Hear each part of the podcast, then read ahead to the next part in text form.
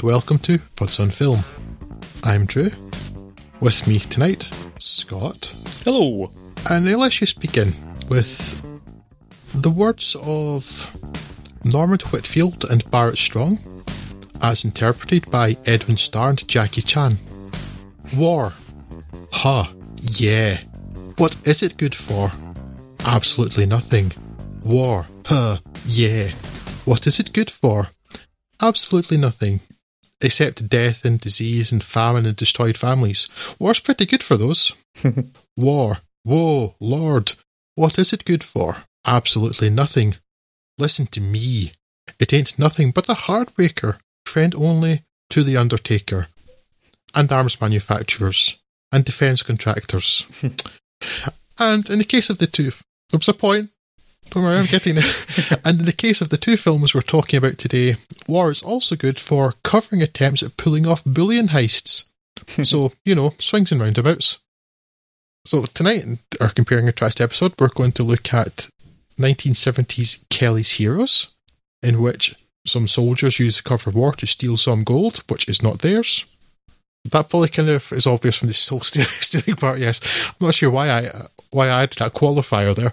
And 1999's Three Kings, where some soldiers tried to steal some gold, also not theirs. Let's just keep that balanced. so, first film is, as I say, Kelly's Heroes, which Scott is going to tell you all about. Yeah, and when this idea was first pitched, I thought, obviously, I've seen Kelly's Heroes. Everyone's seen Kelly's Heroes.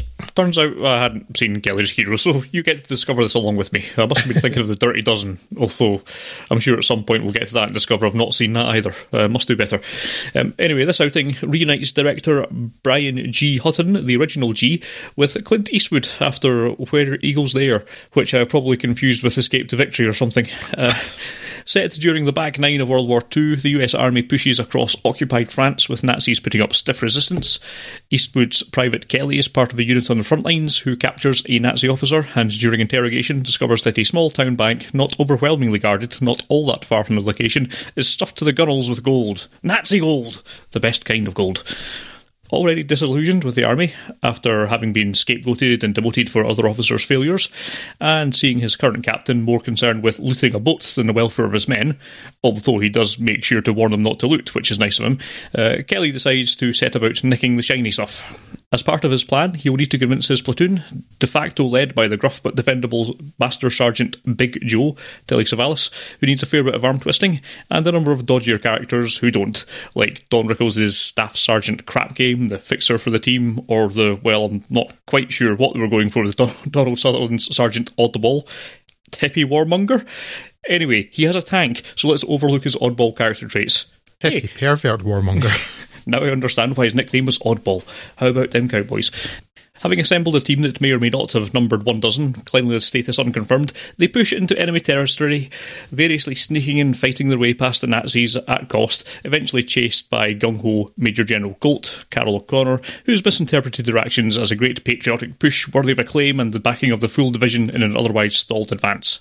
Now, it's been a while since I watched a war film of the era, and it's always a little shocking going back to the rather less dark and gritty aesthetic and narratives that pervaded back then. uh, there's the glimmers of something with a bit, a bit more bite to it here. The title is ironic given most of the characters' attitudes and the aims, and nothing is ultimately portrayed as a walk in the park, despite skewing more towards comedy or at least entertainment. But it's still the sort of film where walking on a landmine is not going to involve the special effects department giving you much more than some smoke and a boy that can jump a bit further than most.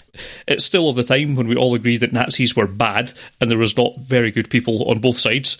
Ironically, at this point in the war, that's probably a much truer statement than at Charlottesville, and it's telling that the Germans here aren't, well, the ones that aren't playing cannon fodder at least, are perfectly reasonable and not frothing madmen.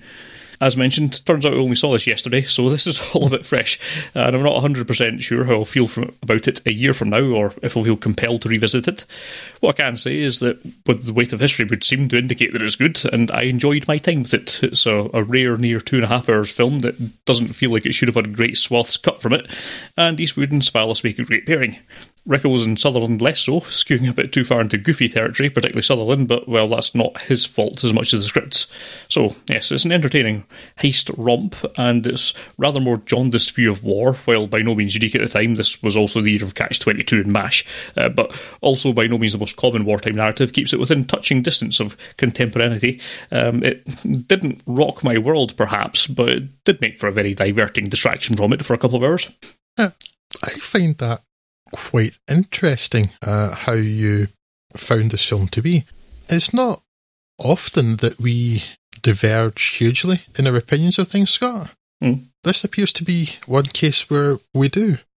What is interesting, though, is that your impression of the film is how I remember 15 or 20 years ago Drew remembering the, liking this film. Um, that's how I remembered it. I remembered liking it. I remember thinking it was funny, entertaining. I had good memories of this film. And I went back to this, and it's probably not inaccurate to say I hated the film this time round. All right. But why, Drew? Why?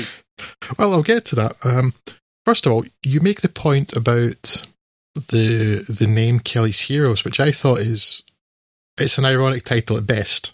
mm-hmm. These Yeah. people are not heroes, but I, I think it's quite amusing. The title in Spain, uh, I'm not sure how many other countries had a similar translation, but the title of this in Spain was Kelly's Violent Ones, which is a much more apt title. Yeah. Um, very literal, of course, but very um, much apt. I just found this an absolute chore. I was really, I was beginning to count the minutes this film was really wearing when I watched it this time. Right. 44 minutes until they even make the decision about whether they're going to steal the gold or not. Yeah. And uh, everything kind of, I know it's meant to be funny, but I didn't find it funny at any point. And I think a lot of this comes back to just how the film begins. These aren't good people. And it bothered me. Um, I don't remember even thinking about it before, but it bothers me this time. You've got uh, Kelly, who's perhaps the least objectionable, but he's just still he's going to use wartime as a cover for stealing some stuff. Even if it is from the Germans, it's still it's not Hmm. given the things they do to get it and the people's lives they put in danger. But they are they are thieves and looters and cowards and from a bit of dialogue, wannabe rapists. Because there's something I think Telly Savalas either says directly to them or kind of inf- um, infers is that they would be going into town to rape women. I mean, there's a, like a repeated line about them looking for prostitutes or just like local women to sleep with, Hmm. but there's a definite bit about rape. Like, yeah, okay, I'm hoping all of these people die now. So that certainly set me off. Then you have just it's the strangest casting. It, I know Don Rickles' character is supposed to be sort of comedy character. I just found him a mealy mouthed git. I mean, it's really kind of it's rubbed me the wrong way the whole way.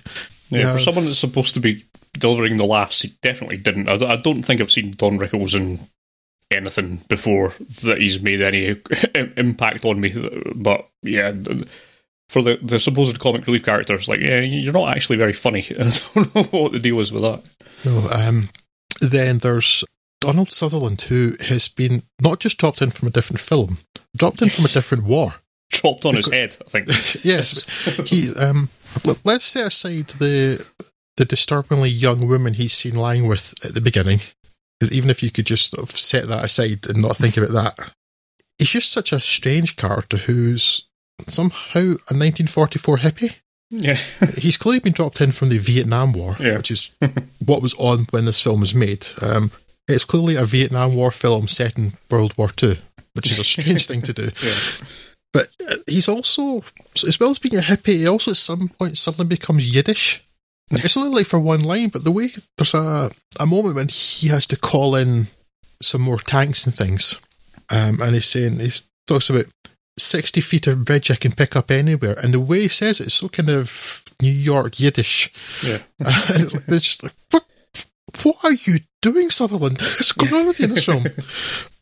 And then we have the there are bits where when your man Harry Dean Stanton, Hmm. who was apparently born looking 85 Yes. and never aged beyond that for the rest of his life.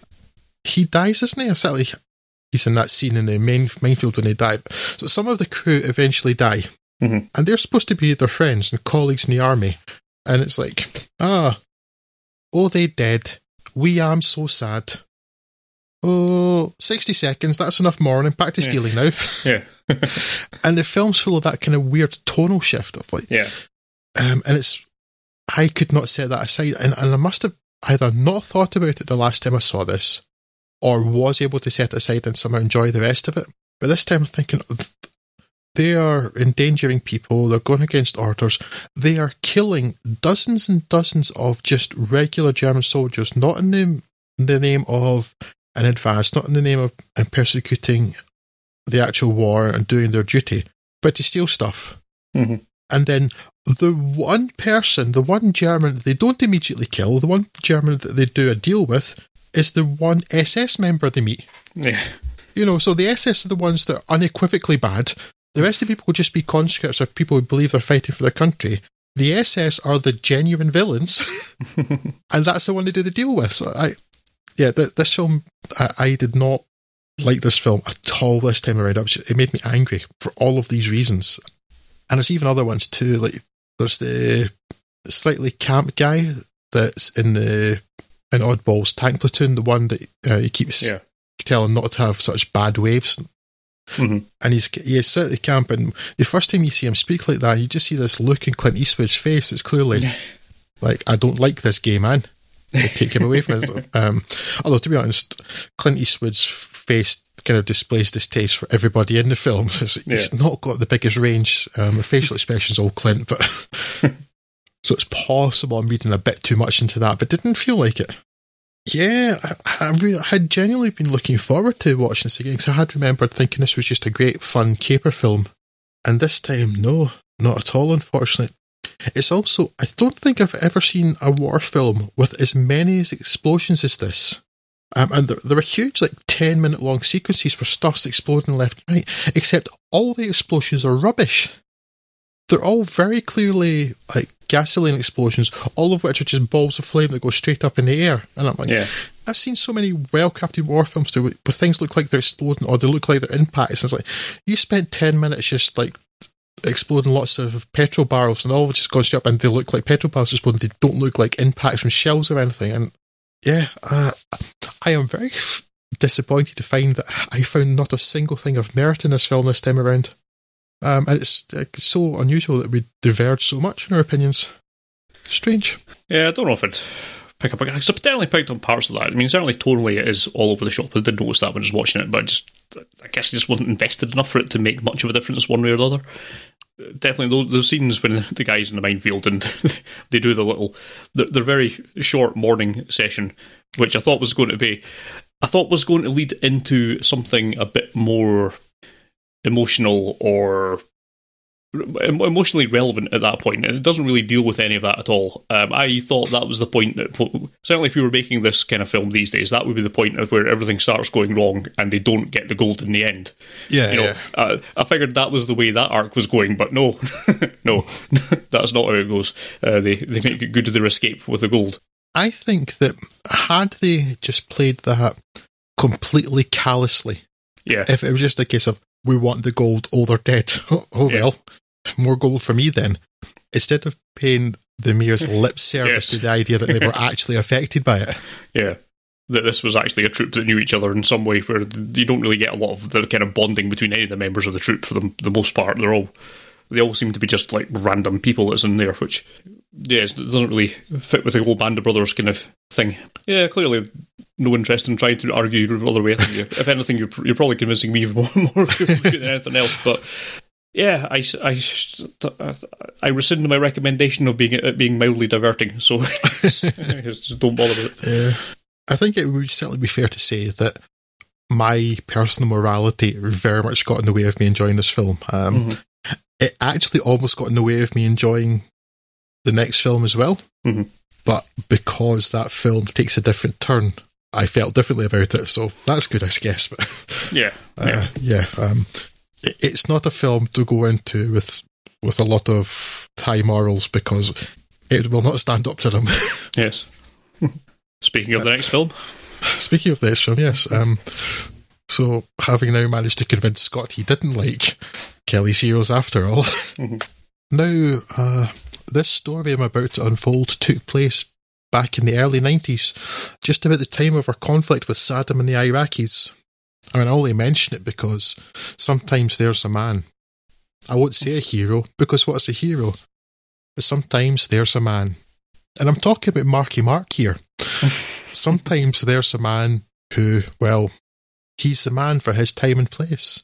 He fits right in there. And that's Marky Mark in Kabbalah in Iraq. well, a year after Sam Elliott Stranger told us his early 90s tale, David O. Russell, working a screenplay adapted by himself from a story written in seven days by comedian John Ridley, brought us another tale of 1991 uh, and the end of the Gulf War. The Iraqi military has surrendered, peace accords have been signed, and half a million US troops are stuck in the middle of the desert, bored, fractious, and in the case of some, desperate for action, by which I mean itching to be allowed to kill someone. In the midst of this, we find George Clooney's Major Archie Gates, a special forces soldier killing time avoiding his press escort duties by doing a little pressing of his own, Ice Cube's Chief Elgin, setting his soldiers straight on what are the acceptable and unacceptable ethnic slurs to use for their defeated foes. Spike Jonze's Conrad Vig, an ill educated, ignorant racist redneck, desperate to shoot something or someone. And Marky Mark Wahlberg's Sergeant Troy Barlow, a new father and slightly more together, less overt version of Vig. In the midst of humiliating surrendering members of the Iraqi Republican Guard, Barlow forces a detainee to strip and finds a map concealed where, until mere moments ago, the sun indeed did not shine. Conrad and his associates, soon joined by Major Gates, determine that the map shows the location of a bunker in which is hidden hundreds of million dollars of Kuwaiti gold, stolen by the Iraqi army, and so they set about finding the gold to return it to its rightful owner. Ha! As if hmm. there's gold in them there bunkers, and these boys are going to take it. Hmm. Reaching the bunker takes little effort. The Iraqi soldiers are only interested in putting down the brewing uprising. You know, the one George H.W. Bush instigated, if not uh, uh, encouraged, if not instigated, but then absolutely didn't back up. No, that one. And the US soldiers are largely left to go about their business unimpeded. Things become complicated, though, when they discover Cliff Curtis's Amir Abdullah being held hostage. Yes, by the way, that's Cliff Curtis, noted Maori. but all of those brown skinned people are the same, right? Tensions immediately begin to rise outside of the bunker, and the tragedy that befalls Amir's wife sparks a short gunfight in which the US soldiers are deemed to have broken the ceasefire and are now viable targets for the Iraqis. This gunfight is also the first consequences of an unexpected development in the group of would be goldjackers a growing conscience. This rather inconvenient conscience changes the group's plans somewhat, and they use their skills, their relative freedom of movement, and some of their gold to help Amir and a group of Iraqi rebels reach the Iranian border, and so avoid that whole nasty getting executed or tortured by Saddam Hussein's forces things that otherwise looms large in the future. Oh, and there's a small matter of not also being court martialed by their own army. Three Kings is a pretty complex film, and certainly not without hypocrisy, or at least cognitive dissonance, both in its characters and its views. It's dripping with historical irony, doubly so now post Iraq War, the aftermath of which has clearly been affected by not dealing with the Ba'athist regime much more legitimately at the first opportunity. Not least the fact that much of the Republican Guard received training from the US during Iraq's war with the neighbouring Iran. And while it's perhaps not even necessary, the film points out the hypocrisy of US intervention in oil rich Kuwait while ignoring other injustices elsewhere, using Saeed Taghmaoui's Saeed as the film's voice of conscience, while he's also torturing Sergeant Barlow. This particular scene also demonstrates another of the film's dissonances. Russell takes pains to incriminate the political machine, not the military, and here Barlow is shown to be, at worst, a poor sap who bought his country's propaganda, but wasn't given the insight to see the hypocrisy and the cynicism behind the war, nor ever expected to be capable of it. Yet still the soldiers, while being shown to be pawns in political machinations, cannon fodder for the military industrial complex, are often shown to be ignorant, violent, and xenophobic, and unworthy of sympathy. That Three Kings can manage all of this and still contrive to be funny and make you care about the central characters, well, Conrad Vig aside, is really rather remarkable. Containing shades of MASH, that's the classic television series, not the awful Robert Altman film in which it was based, westerns, Saving Private Ryan, amongst others. It's a satirical anti war war movie that evades easy genre pigeonholing and perhaps only truly fails with a rather insipid sentimental ending. And an amusing connection to our first film, I wonder just how this would have turned out if George Clooney's role had gone, as originally intended, to Clint Eastwood. Hmm. Surely not. That was you made that up. I'm pretty sure. I have not, apparently. Uh, it was originally intended to be Clint Eastwood, and then they recast it much younger with George Clooney. Uh, now, I can see that Clint Eastwood may have pulled off better the the bit that I thought George Clooney failed a bit with. Actually, is that the whole cynical, world weary soldier who's willing to risk his career and his freedom just to steal some gold. I can kind of see Clint Eastwood pulling that off. George Yeah. Clooney, not so much, but the the whole post conscience kicking in thing, Yeah, yeah, which George Clooney clearly does so well, which was clearly the part of the role that interested him much more in this film. yeah. I can't see Clint doing that. No. yeah, I liked this quite a lot when I saw it 20 years ago, so much so that I immediately bought, well, not immediately, but as soon as the DVD was available, I bought that and I put it on a shelf and I've not even thought about watching it for so long a time that the medium in which I bought it has now become obsolete. Uh, that sounds remarkably familiar, Scott. That's almost like this is exactly what happened to me. Um, I, I I wasn't as impressed with it coming to it this time round, but I still enjoyed it quite a lot. There was something about um, your Ice Cube's performance that I just wasn't liking this time round. I'm not sure what what that was. And there's a few moments that, that date it almost as much as Kelly's Heroes did. Uh, there's some really weird shots that David Russell's put in that seemed to be done for a music video he was doing at the side or something. Uh, there's lots of there's strange, overly stylistic shots of people doing random nonsense, and it's like, what what was that for? and, uh, yeah, and those the sections too of the the internal injuries really stood out. Yeah. That um, felt like a very 1990s, early 2000s thing. It's, it felt a bit like us. I've seen some Fincher movies. So I'm going to steal that for a bit. Um, yeah, he's had a strange career, David O. Russell. Um, going from stuff like this and like small indie comedies to like American Hustle and Silver Lining Playbook and like some more Oscar baity type things. Um, but fair play to him. He seems to mostly pull it off. Um, this. It's a it's a very it's a pretty interesting script to say. It's a lot more morally grey and complex and uh, all that sort of turn of the millennium dark and gritty uh, tones going for it, and that all works pretty well. Uh, the central story's yeah pretty good, and most of the action scenes that are going through it as well is are actually pretty competently handled as well, which you may not have been expecting for something that's uh, pitched quite this way. Yeah, I don't, I don't, I couldn't really bring myself to have all that much to comment on it again when I watched through, watched through it again a couple of weeks back. It's like, yeah, this is this is fine. I enjoy this well enough, but it feels a bit dated in the way that it looks. Uh, but that's certainly not enough to really spoil your enjoyment of it too much. And if you've not seen it so far, I think it's definitely worth uh, putting on your watch list. Yeah, I, I, I really was very similar to you. I, I remember enjoying it thoroughly Mhm. when uh, I watched it the first time. Bought the DVD, didn't watch the DVD naturally, um, and then was definitely not as invested in it this time around. Hmm. Um, and so the middle section of the film, I was really finding my attention wavering. Yeah, when it gets to the end or towards the end, and it's you know it's very much gone the opposite way of Kelly's heroes when they're thinking, oh, yeah, uh, yeah. we're, we're, we've got consciousness now, maybe we're going to try and do a bit of good instead, and it really picked up for me. Mhm. But that said, while I was watching Kelly's Heroes, I was making lots of notes. While I was watching Three Kings, I made none. yeah. Um, so while watching, I think I probably felt quite like you. Then when I sat down to actually prepare the notes for this podcast, all of this stuff just flowed out. And like, oh, Yeah. uh, apparently I had stronger feelings about it than I thought. so I guess I, I enjoyed it a great deal more after having watched it again, but not while watching it, which makes no sense. But there we go.